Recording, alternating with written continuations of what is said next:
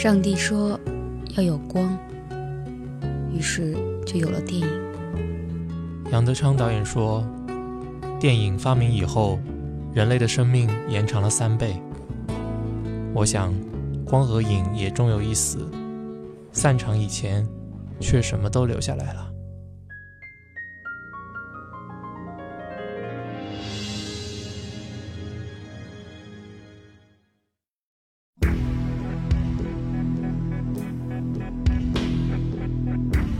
大家好，又是散场节目，我是舒卡尔，我是 Y Y。嗯，如果大家对散场节目还有兴趣的话，可以去新浪微博关注我们的账号，就是搜索电影，嗯，搜索散场电影就可以了。嗯，如果有什么建议啊，或者对节目的看法呢，都可以随时留言给我们。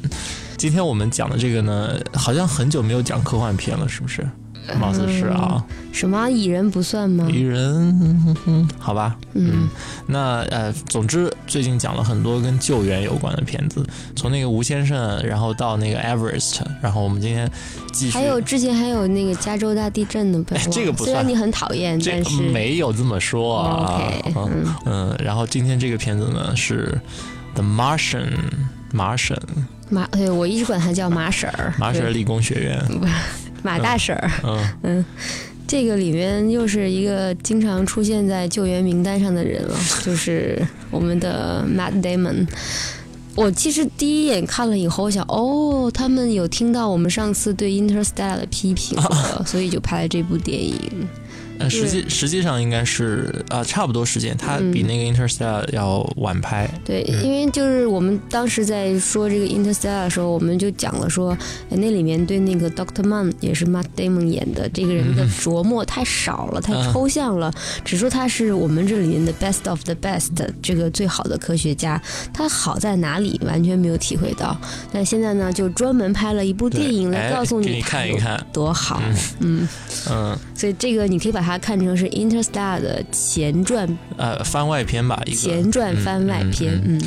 那这个片子呢，它是 Ridley Scott 啊，Sir，而且是神一样的，对对对，神一样的存在了，就是特别像他这个异形啊，那个 Blade Runner 啊，银翼杀手，这些都是如雷贯耳啊。还有一部就是 我们两个人之间造成巨大分歧的一部电影，就是 Prometheus。对，嗯，普罗米修斯，我觉得也没有那么神啦。我觉得好，好，好，好，好，下次有机会再说。没有，他马上要拍二了。所以有的是机会，大把时间会提到他。嗯，那这个片子呢，《火星任务》啊，在香港的翻译是，在内地叫做《绝地救援》。嗯，然后啊，这个片子已经在那个美国首周的票房呢是位居第一的五千四百三十万美元，然后第二周并且仍然是保持在冠军的地位，所以说也是一个。呃，万众瞩目的一个科幻大片了。不是，你知道有很多人以为这是真实发生的事吗？哎，就美国的有很多人在留言，就是在社交媒体上留言，很多人以为这是 NASA 根据 NASA 真实发生的事改编的，然而并没有。这个迄今为止。活人还没有去到火星上，对，活的土豆也没有。嗯嗯，但我想 NASA 应该非常开心，因为这部片子里的大量的出镜，然后他以及因为这部片子受到了一些新的关注，我觉得对他们上马一些新的太空计划都是好的，有新的钱进来，就是有新的钱啊，有关注就是钱，嗯。然后这个片子呢，就是有了大投资，然后有那个演员名导加持之后呢，基本上还是，呃，应该算符合我们的预期吧，对吧？我觉得看完之后我还是挺过瘾的，我觉得，嗯。基本上长长度一百四十多分钟来说，我觉得没有什么特别闷的地方。对，没有感到度日如年，没有像《Interstellar》说有时候真的是度日如年。也不不至于，至少，呃，应该说它两个风格不太一样。《Interstellar》它更加用一些视觉的效果来做一些，你说是炫技也好，或者是增加它的说服力也好。但这个片子呢，它是。像我们最近讲的好多片子，都是感觉是有一种，呃，类似于纪录片的手法，还是返璞归真的，用一种非常贴近现实的一种做法去拍的。那所以也难怪有人会看完之后觉得这是一个根据真事真实事件改编的，嗯。这个片子本来是小说改编的，其实对，嗯，这个写这个小说的人是一个 geek 了，是一个典型的 geek 了。对，Andy Weir，嗯嗯。呃，他是一个程序员，所以你知道他在写小说的时候啊，他是非常注意这个细节。嗯，你看我们这个片子里面有很多的数据，有很多的计算，嗯但是也不至于说落到一个非常枯燥的枯燥的地步。嗯这一点上，可能 Interstellar 做的稍微要极端一点，但是这个片子我觉得它是保持在了一个通俗和它要表达的就是 scientific 的那个层次是比较，我觉得那个 Interstellar 也不能说它完全是炫技，因为它的激动人心的地方可能就在于它是真的按照物理规律的真实的状态来去呃重现它的模拟它的嗯。视觉效果，所以那帮真正的搞这个物理的都超兴奋的。因为嗯这些东西就是 exactly 他们每天在运算的时候那种结果算出来的东西，不是就是电脑 CG 搞几个做 designer 平面设计的人想怎么美、怎么炫、怎么漂亮、怎么画，但是至于是不是真的符合科学定律，他们不管。Interstellar 是它的里程碑的在于，就是它严格按照现在人类已知的物理学定律嗯做出来的这种视觉效果。那我觉得这个火星任务呢，它的这个动人之处在它很。朴实，我觉得它是很朴实的一个电影，它表现了 NASA 基本上每天工作的一个流程，比如说有就是有人二十四小时盯着那个大屏幕，然后去看对比那些卫星传回来的画面，嗯。然后比如说问一句话，一来一去路上要花四十八分钟，就是嗨你好吗？厕所有纸吗？然后四十八分钟也告诉你说没有了，嗯 这种感觉。嗯，就是再现了真实的重现了一个生活的常态，嗯，还有包括比如说他们那帮装配小组啊，给他们做那个补给舱啊什么的。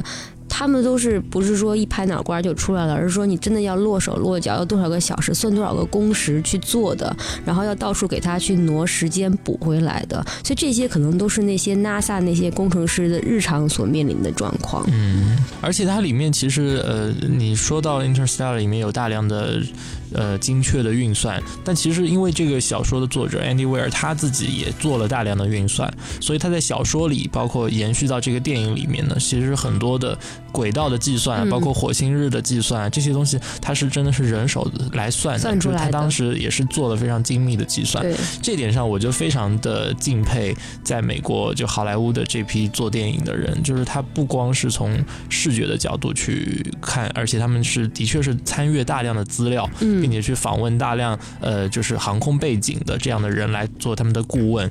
尽管还是有很多东西去质疑，一定会有 bug 存在嘛，科幻片嘛，包括说我们呃一开始的讲的那个火星的风暴，就是因为火星上的这个空气是比较稀薄的，嗯，其实你要说制造出这样一个大型的这个风暴呢，呃，嗯。比较难，而且如果有这个情况，其实是应该可以预测的。啊。那当然，这个因为是这个故事发生的前提，如果这个呃就是取消掉的话，嗯，就是 整个故事都不成立了。嗯所以连导演跟编剧自己也认为说，其实这个部分是有一点强行植入的，而且就是这个风暴刮完就没了，之后他在火星上那么多完全没有风平浪静就。没事，我想随便再来这么一次他就完蛋了，好对吗？，当然后面也有出现一些别的意外，对嗯，所以总的来说，我觉得它整个科学的这个基础还是很坚实、solid 嗯，这是非常重要的，要不然很容易出戏啊。要不然他就我觉得整个片子的风味就变化了。如果你稍微就是魔幻一点、科学魔幻一点的话，那你这个救援任务的那种艰辛就表达不出来了。嗯嗯正是要他非常写实的情况下，他每一步都要去努力去像实现像真的一样的时候，才会显得这个任务是非常艰巨、非常难的，有很多难关需要去克服的。嗯，特别是像太空任务这种大型的 project，你可以从里面看到各个部门之间的一种配合。协作，然后以及应该说他们之间，我觉我相信啊，在现实里面，其实他们之间会有更多的摩擦，嗯，或者更多的呃，你要说呃，为了自己部门的一种对对对，一定嗯。会有的。但是他在这个里面还是呃相对的没有去特别渲染那个部分，还是着重表现了他们互相之间的合作，就是说尽量就从自己的角度上去压缩自己部门的时间，因为这个里面基本上整体上我们都是在。被时间追着跑，嗯就基本上是一个非常紧迫的因紧张的为你要算着他还能在那活多久的。对、嗯 对，那在这个方面，他也做的挺极致了。比如说，本来可能两百多天的，你非要把它推到一百多天，一百多天之后还有五十多天，五十多天还有二十多天，嗯，就是这个东西是永无止境的。你当然一方面你要说。能不能说那个人有多大胆，地有多大产，也不能这样说。没有啊，你看他最后就是他省去了那个，检查的检查的流程最后出事儿了。所以就说这航天事业的话，它其实是非常，它看上去是一个很庞大的体系，但是它每一步都不能够行差踏错，嗯有任何一点点出错的话就完蛋了。嗯，你看他呃，这个 Mark 他在火星上面自己做了耕种，然后理论上他还是成为殖民火星的第一个人啊。嗯但最后他的这些植物也是在另外一个事故里面啊，一次爆炸里面，它整个那个生存舱其实是被炸毁了嘛，嗯所以也导致了他的这个救援任务不得不大幅度的提前，以及最后那个方案还要修改。那就是从一方面讲，我们说整个工程本来就是庞大，每一丝每一扣都是要呃环环相扣的，不能出太大的这个差池。啊，当然它，我想它里面一定有一定的容错几率，但是就是比如说你后备的这个食物啊，一定会比这个任务所需要的一定会多出一些，使得它里面有一些空间可以发挥，但是仍然，呃，航空事业还是一个非常充满不确定性的东西。我们可以看到里面是大量的，整个过程都是在反复的修改，然后有不停的有出状况，嗯有一些新的意外。嗯来发生，就是好像也是生活在一种偶然性里面。嗯，我觉得这个片子要讲的就是你，当然它虽然一方面它是极度写实了，嗯，但是另一方面它也是告诉你这就是一个 good luck，就是 因为他你想他在那个大风暴下，然后他被一一下被刮出去了，然后他们所有的监测就是说他已经死掉了。嗯可是他是正好那个钢筋把他的那个监测器给刺坏了，嗯。刺坏了以后就不能发信号，就大家以为他死掉了，但是呢又没有又没有死，然后那个那个血和那个一些东西把他那个洞给补上了，补上了。以后他又没有在这个施因为施压而而死亡，所以有很多又是一些凑巧的事情让他活下来了。那我觉得虽然你觉得他是演电影凑巧，但是你又觉得这件事是解释得通的，是你接受的，不是那种生生硬捏一个很奇怪的借口。对然后而且最逗的是一开始的时候，我完全理解错了，我以为是他们这帮人在火星上要一个一个的死掉，然后最后死剩他一个人。啊所以一开始的时候，那帮人就是一堆人出现在这个眼前的时候，想完了，这些人都是炮灰，都要死啊死啊，最后最后，然后突然咣一个大风吹来，一个人飞出去了，我还想，嗯，这是第一个，因为他们戴头盔，我根本不知道谁嗯飞出去了。嗯然后呢，哎，剩下的人就坐着这个火箭离开了我，还剩下一个人，我想啊，难道剩下的那个人是吗？是 结果果然是他。嗯嗯，所以这个电影就是就是在一个我完全料错方向、嗯误判的方向的情况下展开了。然后我看到一半，我想这个宇航员这个角色一定是 B 型血。啊 B 型血的人就是在任何情况下都是非常乐观的，就是坚信自己怎么都可以解决问题的，怎么都可以有办法出去的。哦，那我觉得这个指挥官可能不是，指挥官可能是绝对不 A 是，型血对啊，是吧？对，没错。哎，终于有如果指挥官是 B 型血的话，这一队人早就死掉不知道多少回了。B 型人是非常鲁莽的，对，嗯莽撞的，嗯不过我当时呃一开始的时候，我想船长就是当然也不是说因为是女性嘛，指令长，嗯嗯，但是我觉得她就是有略有一点要有一点那个优柔寡断的感觉了，但后来这个感觉还是消失了，就是说嗯她基本上从后半段开始开始恢复她的理性了，嗯。嗯，这个还是不错的，要不然我就觉得太 stereotype 了，就是说碰到特别是你要。搞得好像要政治正确，弄一个那个女性的作为指挥官，然后后来你又把她塑造成一个很优柔寡断的形象，那我觉得不 OK。呃，现在这个 Louis 这个还是 OK 的，这个指挥长，嗯嗯，然后剩下的里面的一些组员就。呃，我觉得在组员挑选演员挑选上让我有出戏频频出戏，因为有一个是冬兵了，还 外号就是四八三了，Sebastian 了，嗯。就是嗯他的一张 pretty face，然后频频的出现在屏幕上，但是他又没有做出什么实质性的贡献，还没有那个墨西哥裔的驾驶员做出实质的贡献多。然后另外一个人呢，就是纸牌屋里的那个 Zoe，然后在纸牌屋里他是一个 bitch，然后到这里以后变成一个码农。我觉得啊，这 嗯不能粘在一起，对，这真不 OK。我觉得可能要不然是他纸牌屋里的形象太深入人心了，所以后来怎么看都觉得怎么怪。嗯，还有我有一点我一直不理解啊，就是他当时他那个 NASA 先发现了他还活着，然后呢，他们就一直扣着这个消息没有告诉给他的其他队员和他的队长，然后当当他。问就是说其他人知道我活着什么反应的时候，然后 NASA 跟他说还没有跟他们讲，因为怕他们影响他们执行任务的精神心理状态嘛。然后他就非常的不开心，就恼就恼怒了，当着全世界直播的面就骂粗口。我当时特别不理解，你理解吗？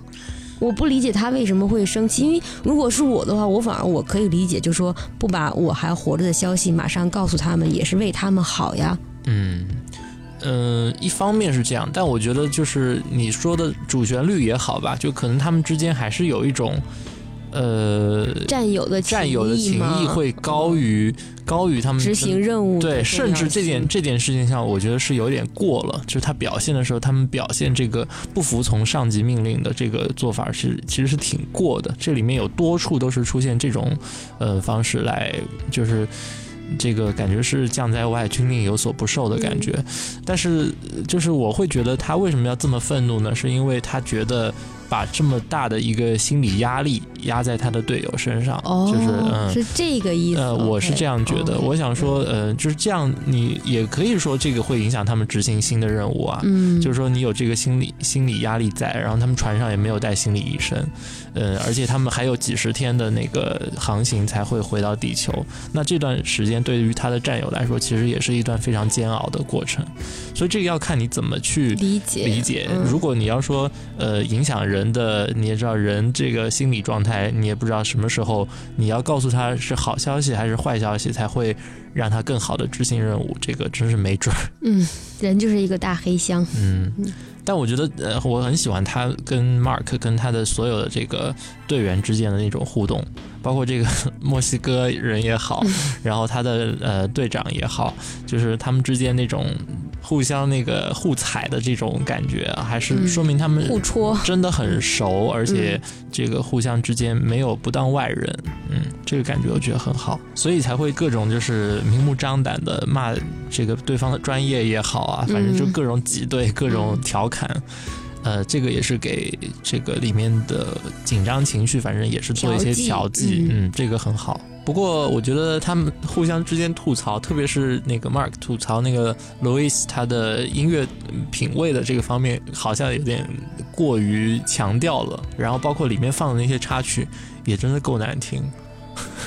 我怀疑那些插曲应该搞不好都是那个原作者自己喜欢的，有那有可能，对，才能够以这种肆无忌惮的方式植入在里面，要不然它真的是已经非常老旧的，还是 disco 的乐曲。现在谁还听 disco 的这种真的，我我觉得稍微有点 over 了这个地方。他要是，但是我反而觉得意外的这个契合，对，意外的契合让我觉得很开心，就是他处在一种开拓。就是好像是蛮荒之地，他真的是需要，他不能在那种就是那种 soul 啊或者 blues 啊那种忧伤沉重的，他真的是要听一点这种缺心眼的 disco 的音乐，才能让他振奋起来，你知道吗？对，然后他就他可以给他一个机会，让他去骂，让他去发泄，嗯，然后同时又觉得那个舰长还在他身边，就是一种复杂的情感。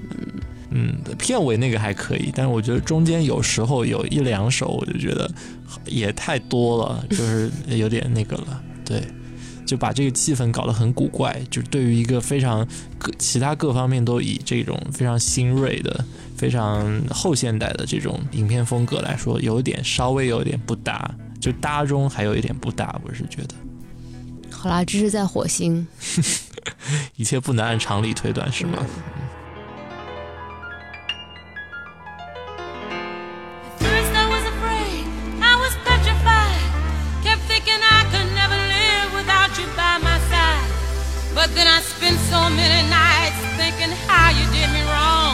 I grew strong and I learned how.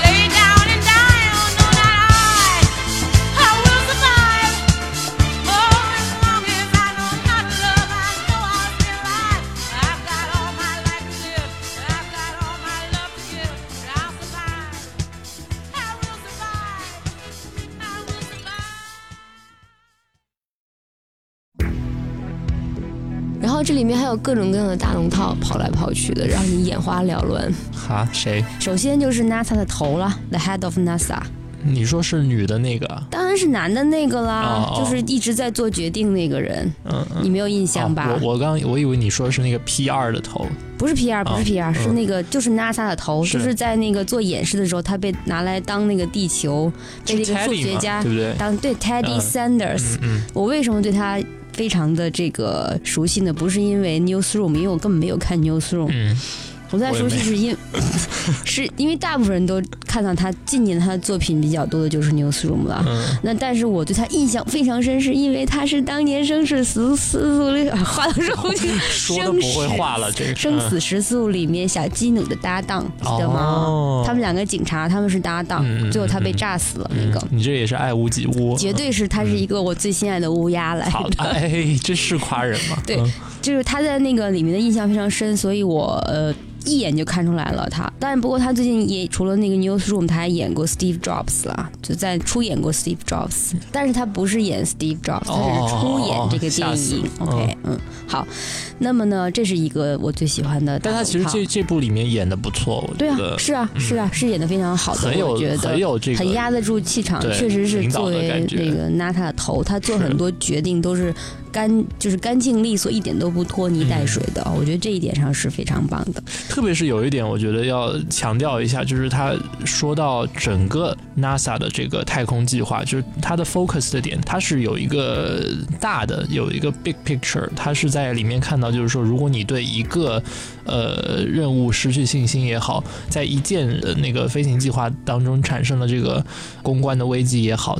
和他领导下的所有其他的各种各样的呃太空计划之间是做一个怎么样的取舍？我觉得这点上他特别有概念。嗯，那最逗的是，我发现他之前还拍过一个科幻电影。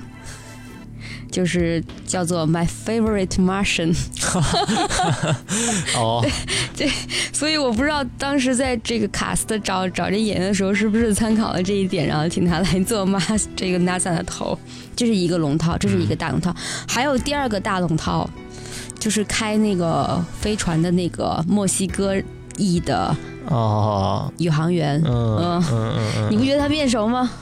对，我当时在，还是说所有的墨西哥人对篮球长一样？没有没有，这个还是挺有挺有那个辨识度的。我觉得我是觉得眼熟，但是我想说，呃，到底在哪儿看到过呢？就是 就是我们刚聊过的蚁人里面的那个蚁人里面那个搞也是开车的，他 到处开，不是不过进化了，开飞船了。现在对，嗯对，这个演员呢，就是嗯，他演这个宇航员叫做 Rick 啦。如果你仔细一看的话，他其实是一个很厉害的。墨西哥裔的演员，他演的很多电影都是奥奖级别的，嗯，比如说《Crash》。Million Dollar Baby，那他这次在这个 Martian 里面还表现出他很镇定，在危机关头他有很多小小 trick 可以挽救。比如说最开始那个狂风来的时候，他可以用那个调整轨道的那个喷气推进装置，用它来来校正这个火箭的这个直立的这个角度。嗯，然后他说他跟他那个指挥长说，我还有一个 trick，但是我现在不能告诉你。他其实是未经他许可来甩的，因为他们肯定。这情况危情况下不会再用到调整轨道的那个那个喷气的装置了，所以就用那个地方来校正火箭站立的这个角度。所以他还是一个经验丰富的驾驶员了。我有时候觉得这些小人物啊，他特别知道自己的呃角色，嗯，就是他。知道怎么把自己这个角色用活了，对对对，我也不知道为什么他特别体谅他们的上级，就有时候越级之后就是把他们的上级给撇清了嘛，就是说把这个责任往自己身上揽，但是有时候还是能够给出一些非常有创意的一些解决方案呢。从这一点上还是真的是呃挺好用的。是，那还有一个大龙套呢，就是我们那个 Stack。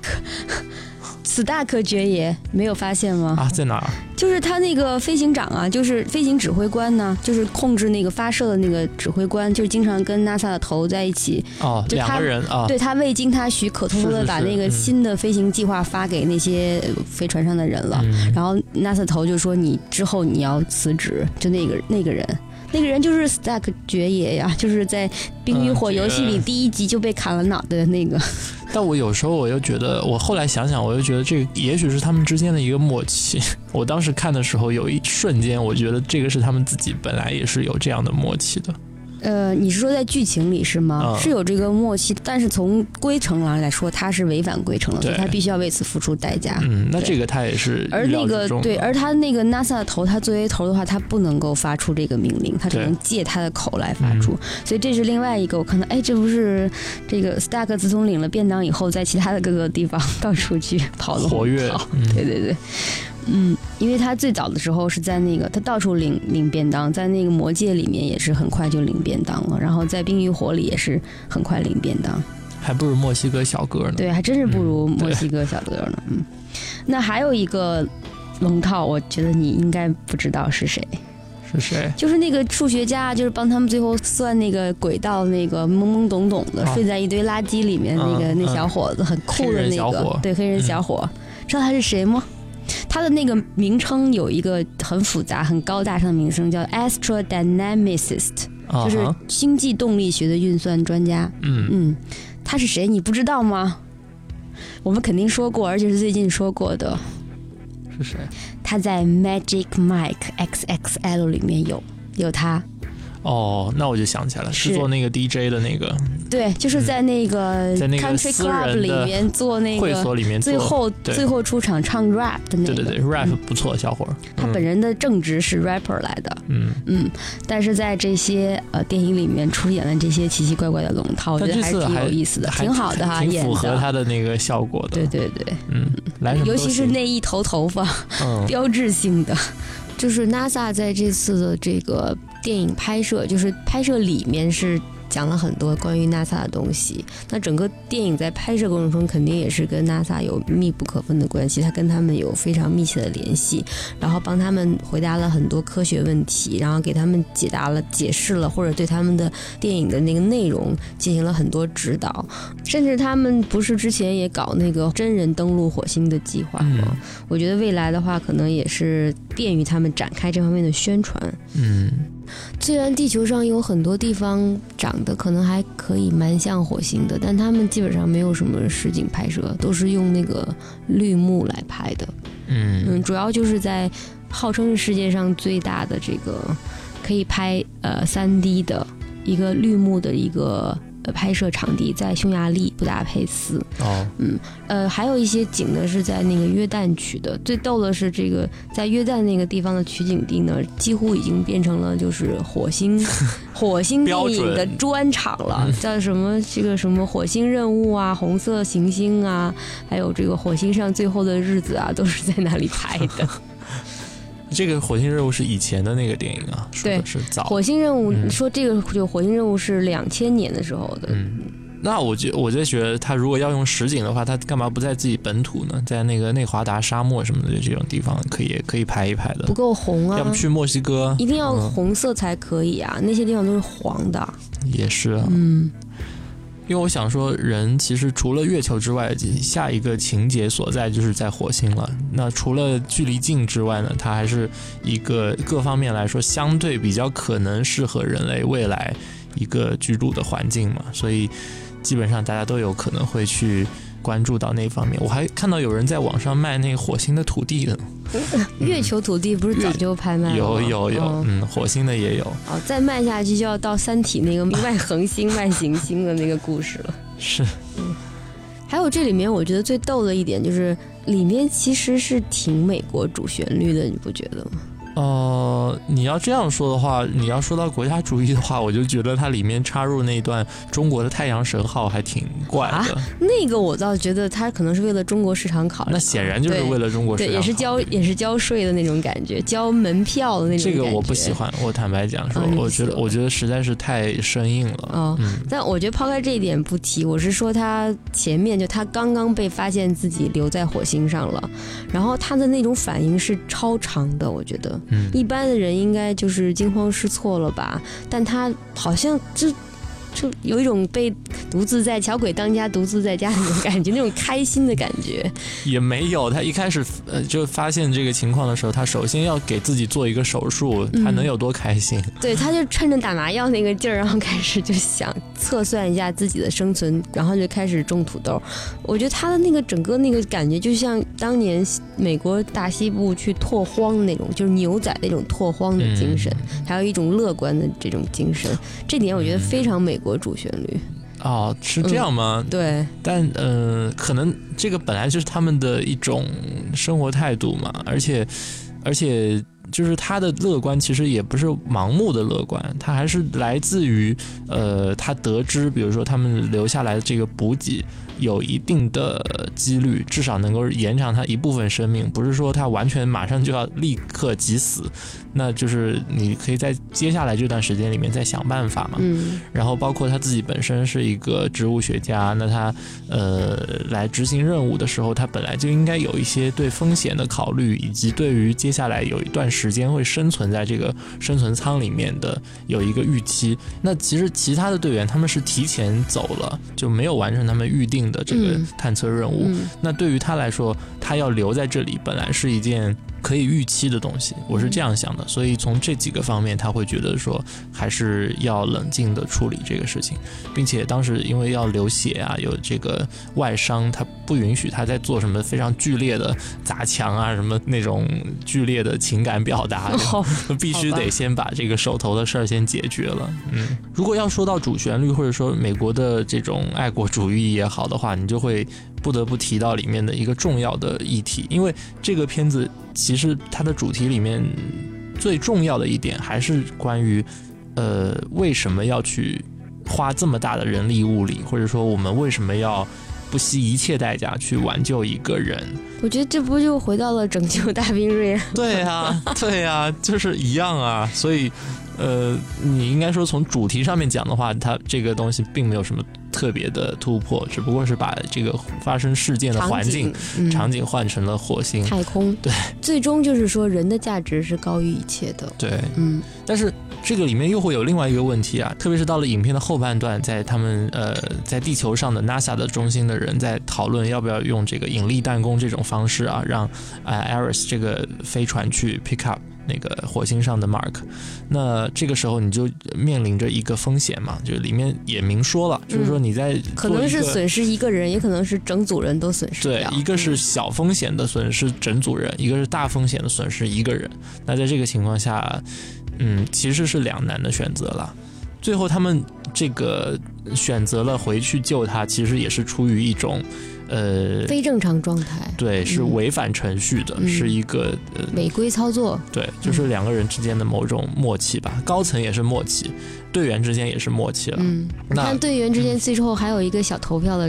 就是那个局面，就是这回不是说由指令长由 captain 来做决定，而是说因为这关系到每一个人的生命的时候，你每一个人都有一一票权，否决权，对，而且是而且是一票否决权，就是如果一个人不同意，那么就但剩下的人都不可以勉强他。是，这应该是一种，嗯，这是不是也是海洋法？不知道，应该去问一下专家，这是不是也适用于海洋法？这感觉是一个比较改良版的民主体制，嗯。没有啊，这个让我想起来《三体》里面，大家要投票，投票要不要把那个对方那个有舰上的人都干掉，因为要零件和物资资源都不够嘛，嗯，所以要想要决定是不是要打击对方，然后这时候就不再是被对方打击了，已经。不再是指令长一个人下命令，而是让全员的人都投票。嗯。嗯，还是那句话嘛，到了太空以后，人类就不再是人类了，变成另外一个物种。但因为在近太空啊，就我们现在毕竟还是在地球跟火星的轨道上，还是处于一个怎么讲，自大一点讲，算是人类还可以可控的一个掌，还在家门口。对对对，所以人还是有人性的，有情有义的。我们还是以本着挽救每一个生命的 这样一个。呃，好的想法去执行我们每一个命令，所以里面真的是不惜一切代价了。整个举国之力，包括呃，举两国之力，举两国之力。哎，对，好吧，嗯，最后，可是我最后觉得那太阳神也没有，嗯，不，不能算是帮上很大的忙。有啊，嗯，他要把那个补给仓送过去，要不然他们去的路上回来都饿死了也没用了呀。主要是把时间赶上了。就是把那个中间浪费掉的时间赶上了。啊，这里面我有一点，我想，我想跟你讨论一下，就是他靠吃土豆啊，土豆都是淀粉，嗯，可是你看他那个身身形，他从最开始那种肌肉男，然后到最后他有一个背部全裸了，就几乎就是瘦成一个骨架子了。他这个是就是真的，就是应该是做的，我想应该是 P S 出来。呃，有演员自己本身也要做一些努力啦，你不能完全靠后期的剪是有剪的，到后来应该是，嗯。后来我还想有一段，他不是把胡子。续起来了吗？我是想说，这马特登到了火星上就变成小李子了吗？啊！你不觉得有一段超像迪卡波利奥尤其是有胡子，然后把胡子又刮干净了，又回复变成那个什么？对对对，又回来了。对，又回来了。但但中间那个有胡子那段，实在是让我有一点错乱的感觉。我觉得所有的救援电影里面都有一个同样的主题了，这几次的，就是从最一开始。这件事为什么要发生？为什么要去爬珠穆朗玛峰？嗯，但那个那个吴先生那也没办法，那个不算。就是我说这种极端情况下，为什么要去爬珠穆朗玛峰？比如说像这里为什么要去呃去去火星？去火星对。哎，看看 Martian 的时候，我真的是有时候会想到 Everest，我就觉得两者是从精神上是有点一样的。嗯，那个都是在一个非常极端的环境下，我们非要去做一些。有在地球上某一些人看来是吃饱了撑的事情，嗯，而且很多人其实是不支持太空计划，他认为你这个钱白花钱，完全可以拿来捐给灾区的贫困儿童，真的就是你拿来发展民生是一救救非洲的儿童们。更见效的一件事情，或者短期内更眼前能见到效果的，嗯。但我觉得就像 NASA 的 Teddy 这个呃 director 说的一样，就觉得好好多时候他有他必须要有一个超越了目前的眼光去看这个世界，而且他手下领导了这么多的。太空计划其实是代表了美国的最尖端的科技，而美国又是世界上的第一强国嘛，所以已经是基本上代表人类科学技术的一个前沿，一个呃边缘了，应该说。但他们这些人在做的呢，就是试图把这个前沿推得更前。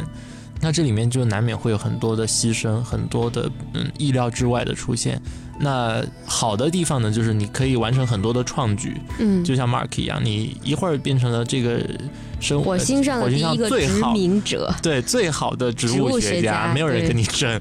一一会儿呢，他又变成一个真正的太空这个漂流的海盗，嗯，所以呃，从这种意义上讲，你觉得的确是会有很多的成就感。嗯，所以为什么他会说他完全？就是他完全不后悔自己选择的这个职业，就算他要呃跟他的母亲、跟他的家人说呃永别的时候也是这样。他们其实每个人都是抱着一种嗯牺牲的觉悟在这里工作。嗯，对你这个就让我想起来那个失败的那个挑战者号嘛，嗯嗯，就是当时在整个就在发射的中间就爆炸了。嗯嗯。这在这个航天事业中，在人向外太空探索的过程中，真的是付出代巨大的惨痛的代价，血与泪的代价。嗯嗯，就是那些什么睡不好觉啊，什么呃喝不上咖啡这种，这都不算个事儿。嗯，我只能说，人的好奇心真的是非常的。我觉得这也代表了一种精神，就是一种向外开拓、拓荒、去探索未知世界的一个。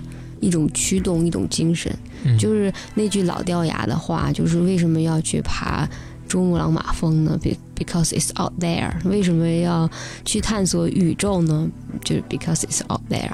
这个 out there 很难翻译，就是什么呢？就是因为它在那里，所以我就要去看个究竟。嗯。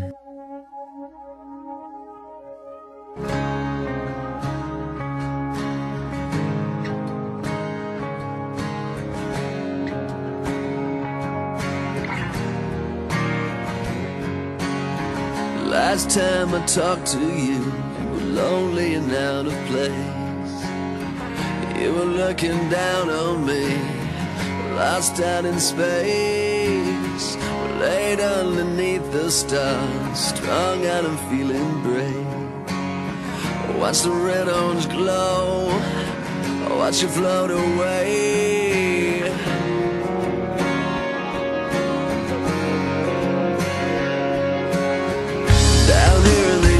Atmosphere, garbage and city lights.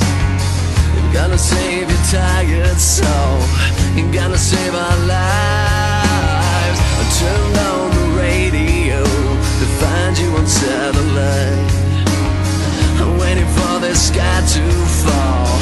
I'm waiting for a sign. And all we are is all so far.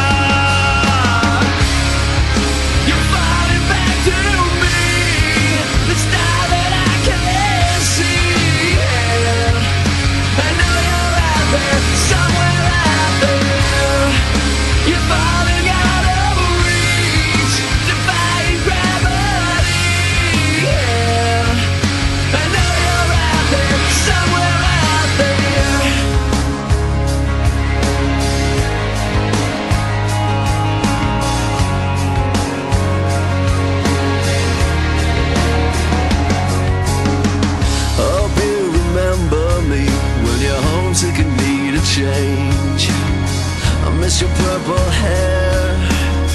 I miss the way you taste. I know you'll come back someday On a bed of nails I wait I'm praying that you don't burn out Or fade away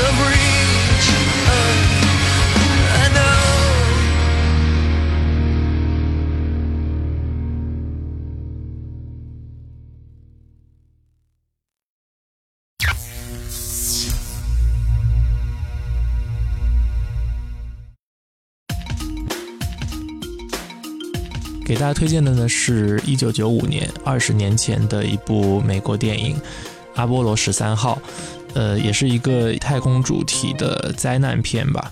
但是不同的呢，它真的是取材于真实的事件，是关于这个阿波罗十三号登月飞船的时候，呃发生的这个事故。那么。在影片史上和太空史上呢，这个事件其实都是有一个非常，呃，意义深远的地位的。那阿波罗十三号呢，跟呃我们这次讨论的火星救援是一样的，都有着非常深厚的科学技术背景的，包括 NASA 的一些工程师作为它的全程的技术顾问，那使用了一种非常写实的手法来拍摄。那因为阿波罗十三号是真实的事件，可能它在还原事件本身上面是具有更加呃写实的一种气质。那里面又有这个 Tom Hanks 来做主演，里面的场面也好和呃人物的表演也好，也是非常具有真实感。包括在当时在二十年前的时候呢，要拍摄这个失重场面的时候，是花费了这个环球公司非常大的一笔预算。在当时的时候呈现出来呢，也是一个视觉上的一个震撼。嗯，那应该说当时这个阿波罗十三号登月飞行呢，是一次失败的任务啦。但是，就从中呃吸取的教训也好，或者说大家在后期做的一些弥补也好，使得它最后能够成功的返回地球呢，这件事情本身的确是非常具有里程碑式的意义。从自救和拯救的意义上，或者说从人类的这个太空计划的呃里程碑式的意义上讲。它都是火星任务的一个另外一个参照物，可以供大家参考。嗯，这也是一部非常伟大的电影《阿波罗十三号》。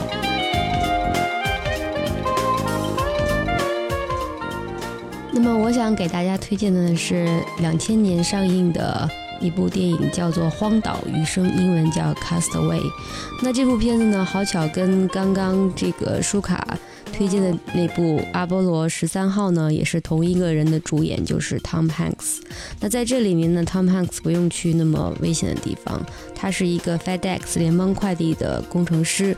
那在一次飞机失事的时候呢，他搭着小飞机就困在小岛上了。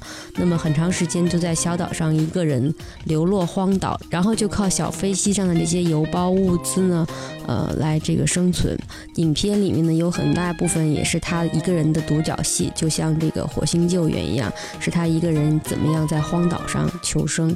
呃，那么还有一个非常有意思的相同之处呢，就是整个这个拍摄时间呢耗时了十六个月，中间要停拍一年，为的呢是让能够让 Tom Hanks 减掉五十五磅的体重，还要把头发留长，然后来表达他一个人在荒岛中度过的岁月。这一点就像 Matt Damon 最后，嗯，他也是身体消瘦，然后头发很长，胡子很长，这点上让我就是想起了这部。电影，那同样呢，在《火星救援》这个电影里面呢，是 NASA 大出风头；而在这个《Castaway》荒岛求生里面呢，是 FedEx，因为它的一个飞机失事嘛。不过呢，FedEx 并没有为这部影片掏过一分钱。那如果大家有兴趣的话，可以看一下这部《Castaway》荒岛余生。